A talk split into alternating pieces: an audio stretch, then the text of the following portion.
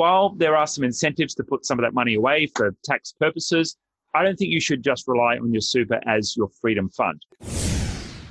If you want to build wealth, you have to get to the stage, and this is a Kiyosaki quote, where your money is going to work for you. And that money is actually going out there like a little worker bee and generating more money for you. And if you don't put money aside for wealth creation, you're not going to have that. Like there are certain things that you can do differently as a business owner that if you're an employee, and you're listening to this, follow the JAR system exactly. But if you're a business owner, you can play with some of these percentages. You can play with whether the business is actually providing for some of these these these uh, jars as we call them but it's really important that you do give yourself a regular amount and you're putting it away into certain buckets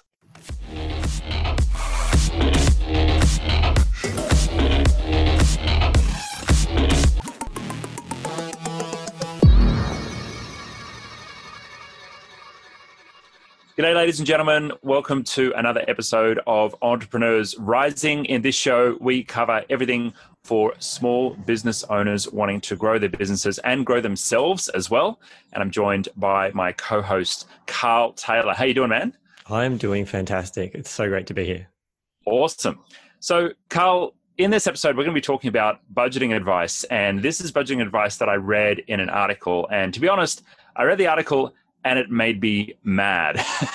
yeah. I uh, I got really really angry because I was just not happy with this advice at all. We've talked about wealth, wealth creation, wealth building, using business as a vehicle for wealth, and I like to think we've got a pretty good grasp on managing the flows of our income and our cash and using that to build wealth. And I read this article, and it did not seem to have anything that would contribute to building wealth. It certainly helped to manage money. It was a system for managing money, but there was actually zero allocated to wealth building and i just i just got so angry that it was actually published by someone in a leadership position a us senator who put it in their book and uh, and then was being distributed by news articles all over the world yeah, and you, you sent me this this article. You, you sent it to me. You were like, dude, oh my God. I can't remember the exact words you used, but it was effectively along the lines of this makes me so freaking mad. This is just going to keep people poor. And I loved the enthusiasm. So of course I had to go quickly and read read the article. And I agree with you. The article and was just like, you know, the headline was like, what is Elizabeth Warren's budget hack and why does it work? So it's like, oh, that sounds cool. It's a budget hack. Sounds nice and clickbaity and sexy and started reading through it. And I was like, really? That's it? I mean, it's nice and simple, but I agree with you. Like every element in it will help you manage your money, but it will keep you poor. It's not going to build any wealth. It's just going to help you manage the money you're already making, which is a great first step. It totally is a great first step.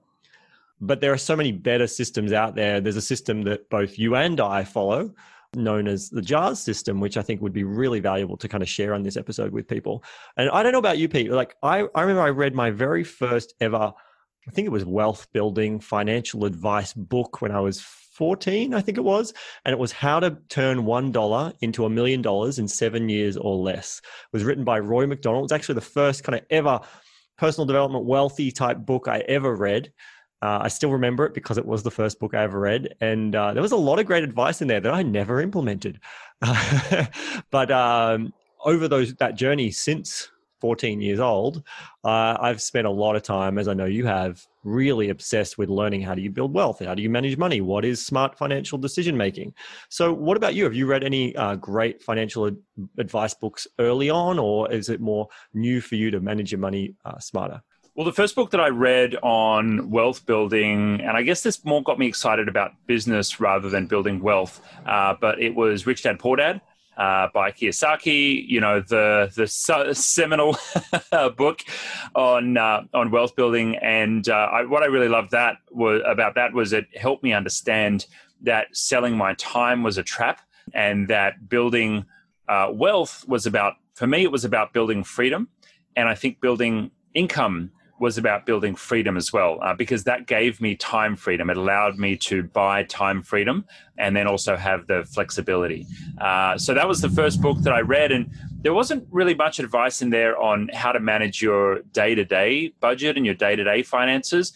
I don't think I really became skilled at that until probably a couple of years ago.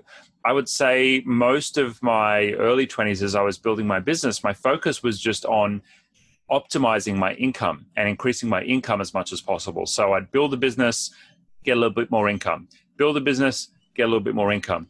And I wasn't necessarily like keeping up with the Joneses or, you know, expanding my personal expenses uh, ridiculously as I was growing. But I did find that, you know, up until about the point where I was earning six figures, I would continually kind of like you know improve my lifestyle a bit as I as I continued to improve the income.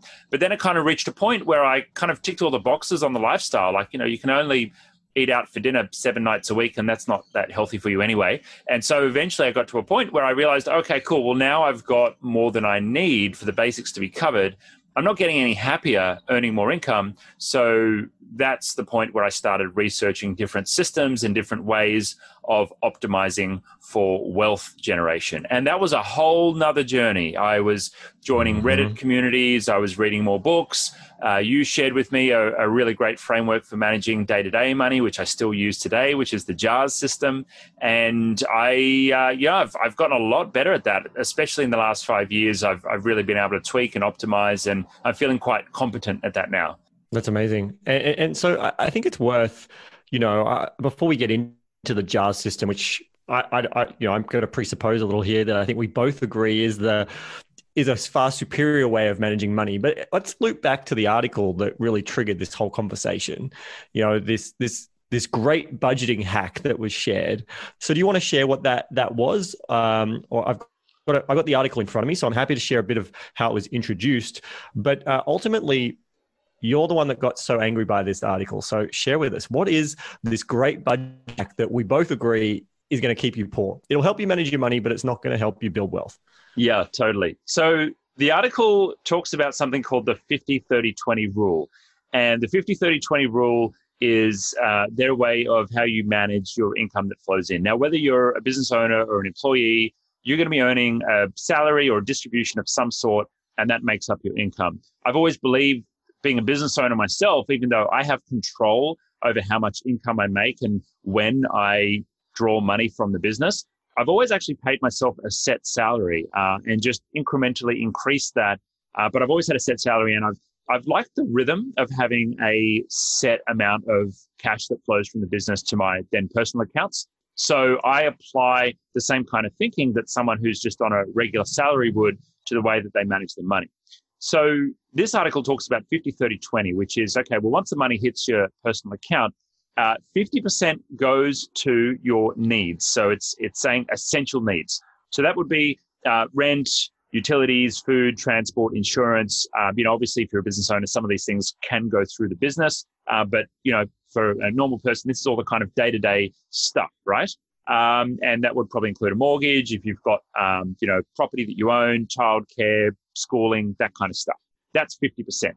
Uh, then there's the 30%. And the 30% is, according to the article, for the wants in your life. So that's things like uh, yoga classes, subscription to Netflix, travel, new clothes, entertainment, having meals out, those kind of things, right? So they're the things that you want. So the 20% is, and this is important, saving for big goals. Now, it says, and it also says here, or paying off existing debt, which is a good idea, and I think that's good. But after saving for big goals, it goes on to say that you might be saving for a big purchase, uh, making additional contributions to your super, like maybe through salary sacrifice, um, a wedding, you know, uh, using this to, you know, like maybe uh, pay down on on debts, you know, by consolidating your debts, but basically like saving up for things that are effectively still wants. Over time, yeah, it might take time to save up for them, but these things are still actually wants. Now, as it stands, that sounds okay, right? That sounds okay. Well, you know, I've got like the things that are absolutely essential taken care of for me. Um, I've then got the things that I want, like maybe like a you know a new bike or some travel or something like that. Um, and then finally, you've got like the big goals. But the problem that I have with this is nothing has been allocated to long term investing. Nothing has been allocated to what in the JAR system they call the Freedom Fund, which is the cash that I'm putting away, which I will use for retirement. Now, you may argue that the superannuation is, is retirement money. And well, yes and no, that's money that you can use for investing, but it's money that you don't actually have full control over. And so while there are some incentives to put some of that money away for tax purposes, I don't think you should just rely on your super as your freedom fund because that's that's kind of like low and middle class wealth thinking uh, to just use your retirement fund because we've seen in the GFC a lot of people had their funds halved. And my partner at the time, her dad, who was a lawyer and had been working for 45 years, actually had his super halved. And it extended the time that he had to work by about five or 10 years to be able to retire comfortably. So I really don't like this system because it, number one, I think it allocates way, way, way too much to the wants. Um, and I want to talk a little bit more about that when we talk about the JARS system. Uh, but also the complete lack of money that you're putting away that you never touch, money that goes to work for you rather than money that you are going to eventually spend. Because what people who, and I'll say this, stay poor, and what I mean by that is they don't build wealth. What they do is they save up money, but then they blow that savings. And what it does is it removes the chance for your money to ever work for you. If you want to build wealth, you have to get to the stage, and this is a Kiyosaki quote, where your money is going to work for you. And that money is actually going out there like a little worker bee and generating more money for you. And if you don't put money aside for wealth creation, uh, then you're not you're not going to have that.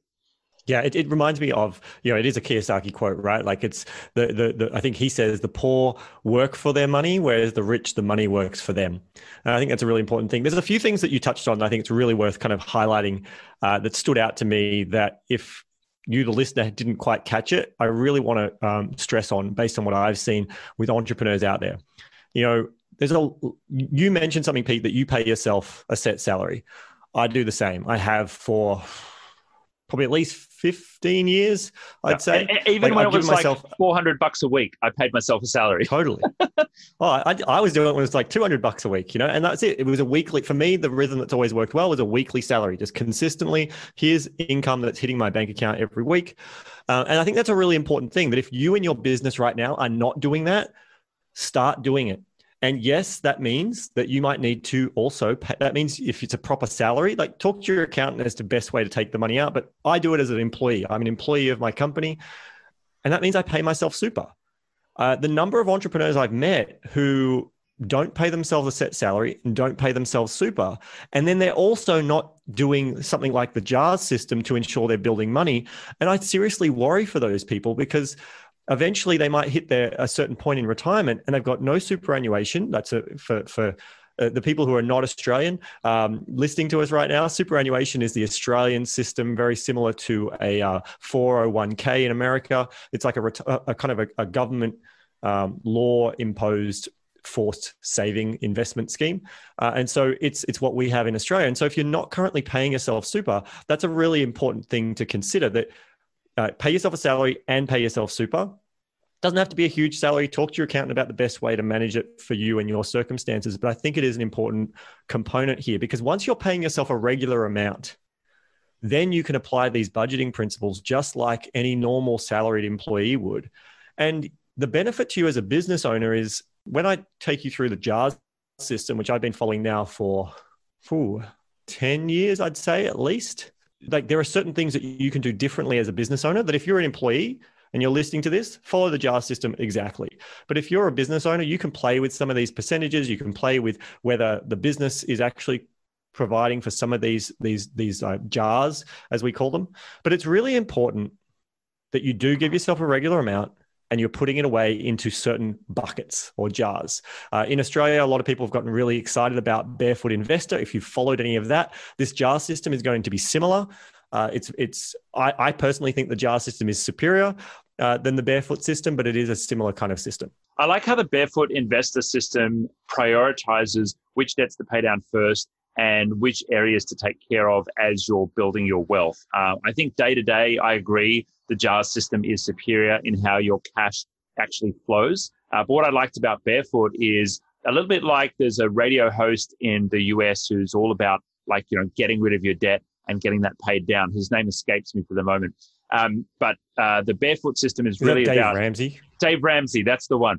And the Barefoot is really about getting the right priority debt paid down first and then building wealth in the right areas, like first maxing out your super and then building wealth with property and, and other bits and pieces. But um, Carl, let's throw back to you. What are some of the other things that you like about the JAR system? And, and even before we jump into it, I think like the biggest problem with this this 50 30 20 rule is you're actually spending 80% on things that you want or quote need. You're spending 80% of your income just going out the door every month. And I just think that's absolutely crazy. The remaining 20%, if you put that away and you invested all of that remaining 20%, you'd be absolutely fine. But you're saving up the remaining 20% for the wedding or blowing it on things.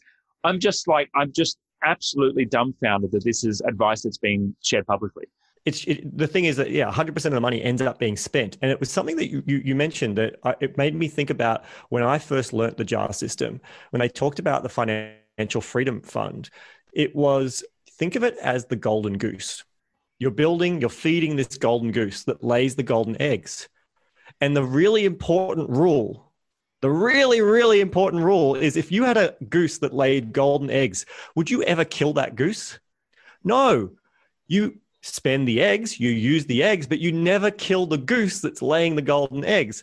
And when you go and just spend all your money, you effectively keep killing the golden goose. You never even start feeding the golden goose to allow it to lay any eggs. I mean, sure, you might get a little bit of interest, tiniest, ridiculous amount of interest, which who knows in the next few years we might be seeing negative interest. So it's going to cost you money to have your money in the bank. Who knows what, what's going to happen there?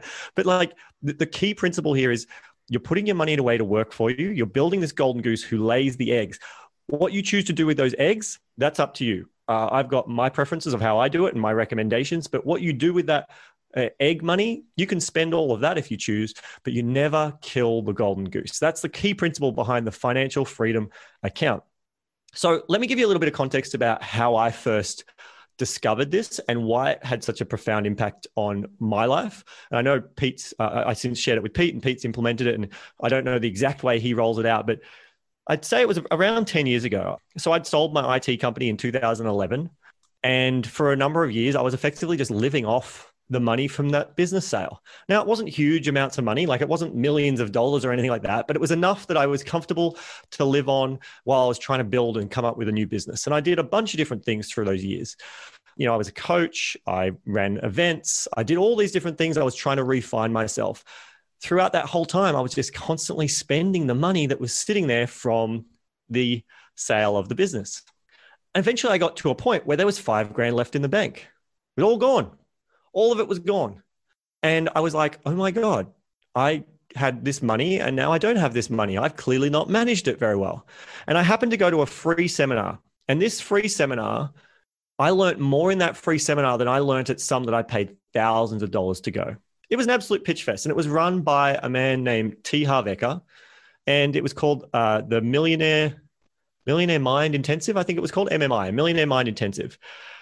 And at this free event, while he on sold all his other programs, which of course I signed up and did all of them, the key principle I took from that was the JAR system. Now, did he invent it? Probably not. I'm sure it's come from various places, but I'm going to attribute him because he's the man that I learned it from. You can also grab his book, Secrets of a Millionaire Mind. He does go through the JAR system in that book. There are a few things that I've learned and I've shifted how I apply it. So I'll share his general framework and then I'll share some of the pivots that I've personally made. The, the idea is very similar to this 50, 30, 20 principle. You get paid a certain amount, right? Whether that be a salary, a dividend, or however you're receiving money and when that money comes in, you're going to divide it up based on percentages. Now, similar to uh, what was shared in the 50, 30, 20 rule, you're going to take around 50, he calls it 55. You're going to take 55% of your income, and that's going to go to necessities. Your necessities are things like your rent, your mortgage, your food, your basically your basic essentials to live. Uh, for me, that includes things like my private health insurance. That includes like gym memberships. That includes whatever I've deemed to be these are my bare essentials to live. Right, my food includes Uber Eats t- budget takeaways. It's got all these things. Now you might be going, oh my god, I can't put all what I spend is far more than 55% of my income. That's okay. It was for me too when I started. I think when I first did this system, my necessities 75, 80% of my income. And you know what I learned again at that same seminar was learning the power of simplifying your life. So you've got two options to ultimately financially become free. And that's what this principle is about. How do you become financially free? You've got two options. You increase your income, right? Or you lower your expenses. Because how do you how do you end up being financially free when your passive income exceeds your expenses? The lower your expenses are, the easier, the less passive income you need in your life. And so I started looking at what was I spending money on? Where could I simplify? What could I shift and change? And I, I slowly but surely got that down from my 80% mark. I just still didn't get it to the 55% range, but that's okay because while we share the, the percentages, the actual amount of the percentages can tweak and change. Just uh, think about the jars. You decide what percentages work for you, but with these as your goal or rule of thumb of where you're aiming for. So 55% of your expenses is, is, is your necessities. Cool. So now you've still got 45% of your money. What do you do with that? Well, the other percentage you want to do is you want to take that to long term savings for spending. And so you do that with two uh, five, uh, sorry, two 10% amounts. So you take 10% of your income and that goes to long term savings for spending. What is long term saving for spending? It's exactly what it sounds like. It's you're gonna it's money you're gonna spend. It's a bit like in the 50, 30, 20 principle. It's the 20% that they're saying. It's the money that you're saving, buying a new car, the, the wedding. Um, I would argue too, the deposit for a house that you plan to live in, that's not an investment property. I personally, this is my view, I personally don't believe buying your own house is an investment. I know many in Australia would disagree with me. I just I just do not believe that to be an investment. I believe that to be a thing that you live in. And so it's far more of a necessity and a want, not not an investment, because it doesn't put money in your pocket. It takes it out of your pocket. But that's that's how I see it. So to me, like an LTSS would be where I'm saving for a deposit for a house I was going to live in rather than an investment property. There'd be uh, holidays that I plan on taking. All those types of things would come from my LTSS money. And the key principle of how I manage this is I have two LTSS accounts. Now, these, when I say accounts, I'm talking about separate bank accounts. I have every time I ever have to talk to someone at the bank, like a teller, not that I do that very regularly anymore, but if I talk to a teller and they look at my accounts, they'll be like, oh my God, you've got like so many accounts. Because I do this same kind of jar system in my business. I have a business based jar. It's different, but I run the business in a very similar fashion. So I've got all these bank accounts. So I've got two LTSS accounts, different amount of percentages going into each of them. That means that if I spend money, like I've been saving, I just bought a robotic vacuum cleaner. That's what I just spent some of my LTSS money on last week. Now, when I did that, it thankfully didn't empty that particular account. But it also, even if it had, if that account had gone back to zero, it would have been very deflating if I'm like, now I've got to start all over again. But I have a second LTSS account, which still has thousands of dollars in it, which is saving for something else. So it's you kind of got these two accounts constantly building, and it allows for you to to con- always feel motivated. The money never disappears. That's the, that's the principle behind LTSS. Uh, the other account that you want to do is take about five percent of your income and put that to giving. Giving um, now for for many people, uh, depending on your religion, you know you might need to make that a higher percentage if that's part of tithing and things that you do for me, that's not something I do. I, so giving is really things like gifts, gifts for family, friends, uh, partners. It's my money for uh, contributing to charities. It's my money for um, you know giving to homeless. It's various things. That's what my giving account is. There. It's it means every year at Christmas, I'm not going. Oh my god, I don't have money. I go. Oh, that's how much money I have put aside, ready to buy a Christmas gifts for everyone. I can go crazy, or I've been a bit too crazy this year, so I'm going to have to rein in a bit. It's a really simple way to manage my money. Uh, the other really important account that I think is missing is the play account. Now this is in the this is in the jar system. You've got the play account. Now again, this is 10% of your income. This money is money that you have to spend. You have to blow it. You cannot let it accumulate for more than 3 months. No more than 3 months. If their money has been building up to 3 months and you haven't spent it, then you need to go and go crazy and blow this money. Why? Because this is how you make sure that even if you've reduced your expenses that you don't feel constrained like you can't buy that nice bottle of wine or you can't go to that nice restaurant or you can't go to the movies you know and so over the years especially when my income was very low my play account was effectively my money to catch up with friends because i didn't have any budget for that in my necessities. There was no there was no room in my necessities to pay for going out and meeting up with friends. So my entire going out with friends buying takeaway all of that in those early days was only coming from my play account. But that still made me feel comfortable that there was money that i could spend to just live, to enjoy life, to have fun, to feel rich, to feel like I have money. That's the that's the whole point of the play account to make you feel like you have money. Another important account is to have uh, 10% of your income go to education, especially your financial education. I would encourage you as business owners, though, this is something where if you're going to business courses, you're probably better off spending that kind of money inside your business than out of your personal education fund. So for me, I've actually lowered my education percentage so the education money that I get on a personal basis, that's gone to things like I did dance lessons, I've done singing lessons, those kinds of things. There's ways that I'm growing and I'm learning new skills, but they're not being rele- relevant to me learning how to manage my money or how to build my business because those are just smarter um, expenses inside the business rather than from my own personal after tax money. Uh, and then we've talked about the financial freedom. That's 10% of your income or more. There's more, the bigger you can make that percentage, the better. But this is on top of your superannuation. This is not including whatever you're getting in super, you know, the nine and a half or whatever percentage it is at the time you listen to this. It's 10% of your after tax money. You're putting that away into an account. I recommend in another bank that you don't see every day. And this just keeps accumulating. And the whole point of this money is to invest. You cannot ever spend this money. You don't borrow money from the FFA account when you feel like, oh, cash is tight. I need money. You do not touch it. You pretend it doesn't exist. It is the golden goose. It can never be killed. All it does is it lays golden eggs. That might be at first just dividends from a high interest account that it's sitting in. Eventually, you'll start investing that into the share market and that might pay you dividends or you'll sell that and you'll come so your ffa account is where you save up for a deposit for an investment property. It's where you pay the mortgage of an investment property. That can come from your ffa account not from your necessities because that's an investment that's designed to put money back in your pocket. Um, i've experimented with all sorts of different investments over the years and they come from my ffa account from my personal funds. So that's that's a really important uh, aspect as well.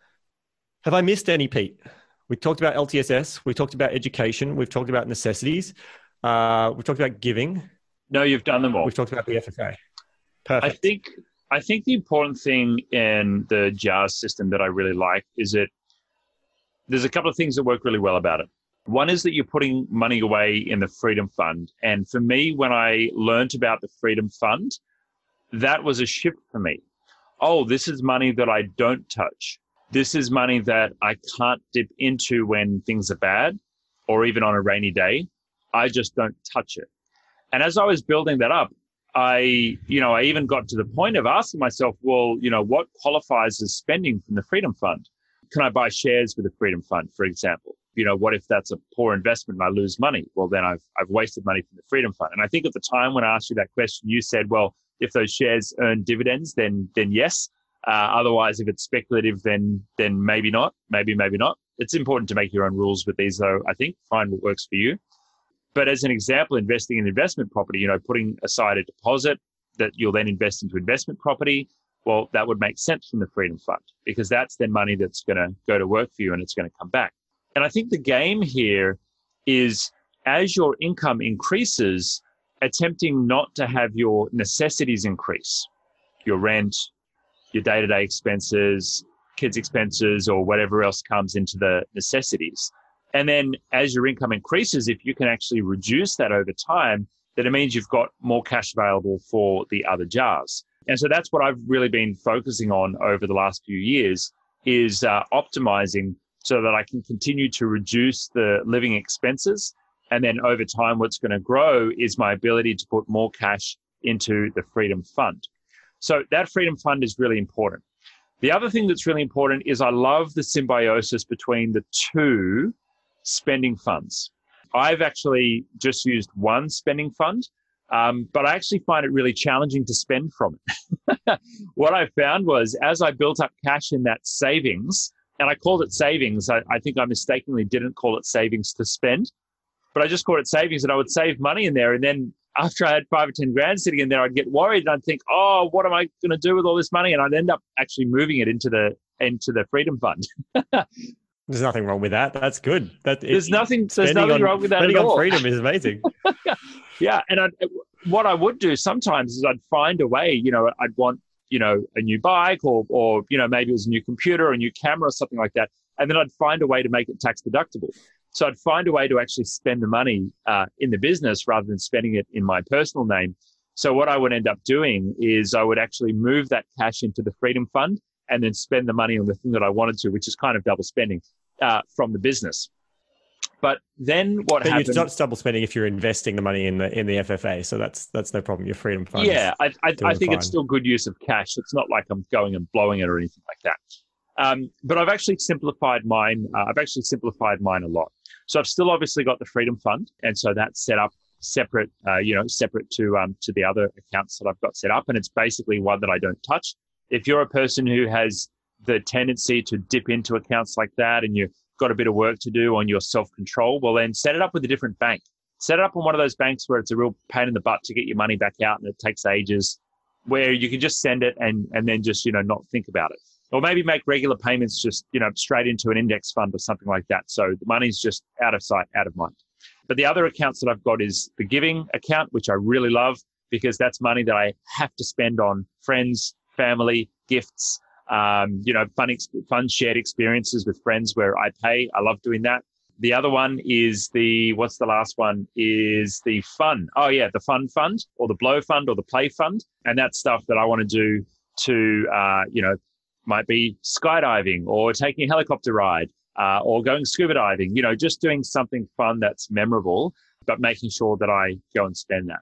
But what I've found is over time, as I've actually worked on the ratios, um, I just did some calculations as you were sharing a bit of your story, Carl. And I've actually found that I've got my spending on my day to day expenses down quite a lot. And I've actually increased the spending to my Freedom Fund. Um, so I had a look at the the expenses that I'm actually spending. Is um, I'm spending five percent on play, five percent on uh, save to spend, and five percent on my giving fund, and the remainder is actually split 50-50 between living expenses and my freedom fund. And so, because over time my income has increased, but I've kept my living expenses really low, what I've been able to do is basically just increase more and more and more and more and more going over to the Freedom Fund um, because you know I don't need to get you know out of control with how much I'm you know spending on the blowing fund every month. But that's where I've been able to really grow things, which has been great, and it feels really good. It feels really good to be able to have um, income and wealth generation happening pretty much on autopilot because all of these you know, movements of cash just happen automatically. And so obviously to make the system work, you need a couple of extra bank accounts set up. There's some banks you can go to which don't require additional fees for additional savings accounts that are just managed online. And so I use one of those bank accounts. And then I just set up automated transactions so that all of the money just kind of flows automatically. And what I like about that is it means that I'm really, really in touch with the way that the cash is moving around in my personal life. Obviously, you can uh, apply this to your business life as well. Uh, but Carl, I think the biggest takeaway for those that you know may not have thought about using a system like this for themselves is making sure that you have a place where your money can go where it can start working for you. Because eventually that money is just going to grow by itself. That freedom fund continues to grow by itself. And when it starts growing by itself, well, then you can actually measure that against, you know, your income and the other areas of your life. And it starts getting really exciting just to watch that grow and uh, become its own thing, building your wealth for you. I think that the you know effectively the the essential part is yes, have that separate account that you do not touch. Never mm. kill the golden goose. Do whatever you like with the eggs, but reinvesting them is a smart way. Use that to feed the, the goose. But building up that golden goose, the goal is to have a bigger percentage going to that as possible, obviously. But I really want to stress that if you know, because I know that people listening to this are at various stages of the spectrum of their financial journey, their business journey. And, you know, if you've got lots of cash, you know, go and increase that percentage to your FFA as much as possible, your freedom fund. But if you're in more of a things are tight for me right now, like don't go, oh, this is something I'll do when I've got more cash. No, no, no. Even if it means that 99% of your income right now is going to your necessities mm. and you just transfer automatically $1, just $1 to your LTSSs, so your long term savings for spendings. You're sending off a dollar to your giving account. You're sending off a dollar to your FFA every week or every paycheck, whenever that may be for you. Just it can, it can be as little as a dollar. Just get into the habit of having that money automatically transferring. I get paid on a Monday, and then on Tuesday, all the automated transfers go out. Now, I also want to share a tip too, because some of you might be in a similar situation as me, where you share, you have a shared bank account with your your partner. Mm. The money all comes into one bank account, and then you and then you're like, well, how do we do that? Like, if you're if you're just a solopreneur, you're solo in in how you manage your money the jar system as we just explained it makes perfect sense. But what do you do if you you kind of mix your money together with your partner? So the way that i go about doing that is i've got a joint account that the incomes come into the joint account. From the joint account we then have effectively what we pay ourselves the exact same amount as a um, how would you describe it? Like a pocket money i guess in a way. Like it, it's a separate personal income. And then the rest goes and so you can do the same thing. You can do shared jars as a as a couple uh, and then you also do your own individual jars with the individual income that you pay yourself separately. So that's the other way that you can do it is you bring your money into the combined account. From there you take a small out amount out a certain percentage out to individually be able to be your own separate money. And then you can have your jars system, or it could be just necessities. And you can have as many shared jars or as little as you like. That's a very individual situation. So I won't necessarily say here's how to do it because I've heard many people do it very differently. But it's the key part is shared account, separate amounts to each and a certain amount that might be shared. It might be just one account that's shared, might be multiple accounts that are shared. So that's kind of the, the, the, the tip there for, for that. The other tip that I would share with you is it can be really hard when you're budgeting to especially with something when you're using these percentage based budgeting it can be really easy to go oh look i've got all this money in my set necessities account. This week i'm going to go a bit crazy and spend double my normal grocery budget.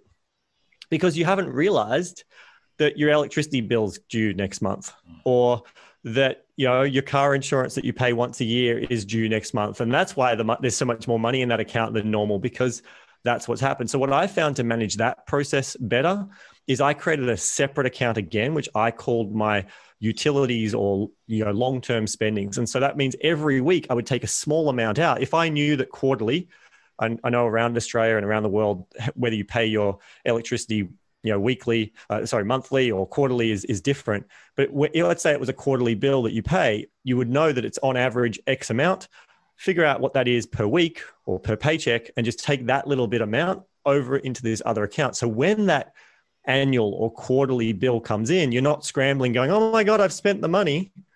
You know, as many business owners do when tax time comes up. Oh my God, I've spent the, the GST or I've spent the tax that I wasn't supposed to spend.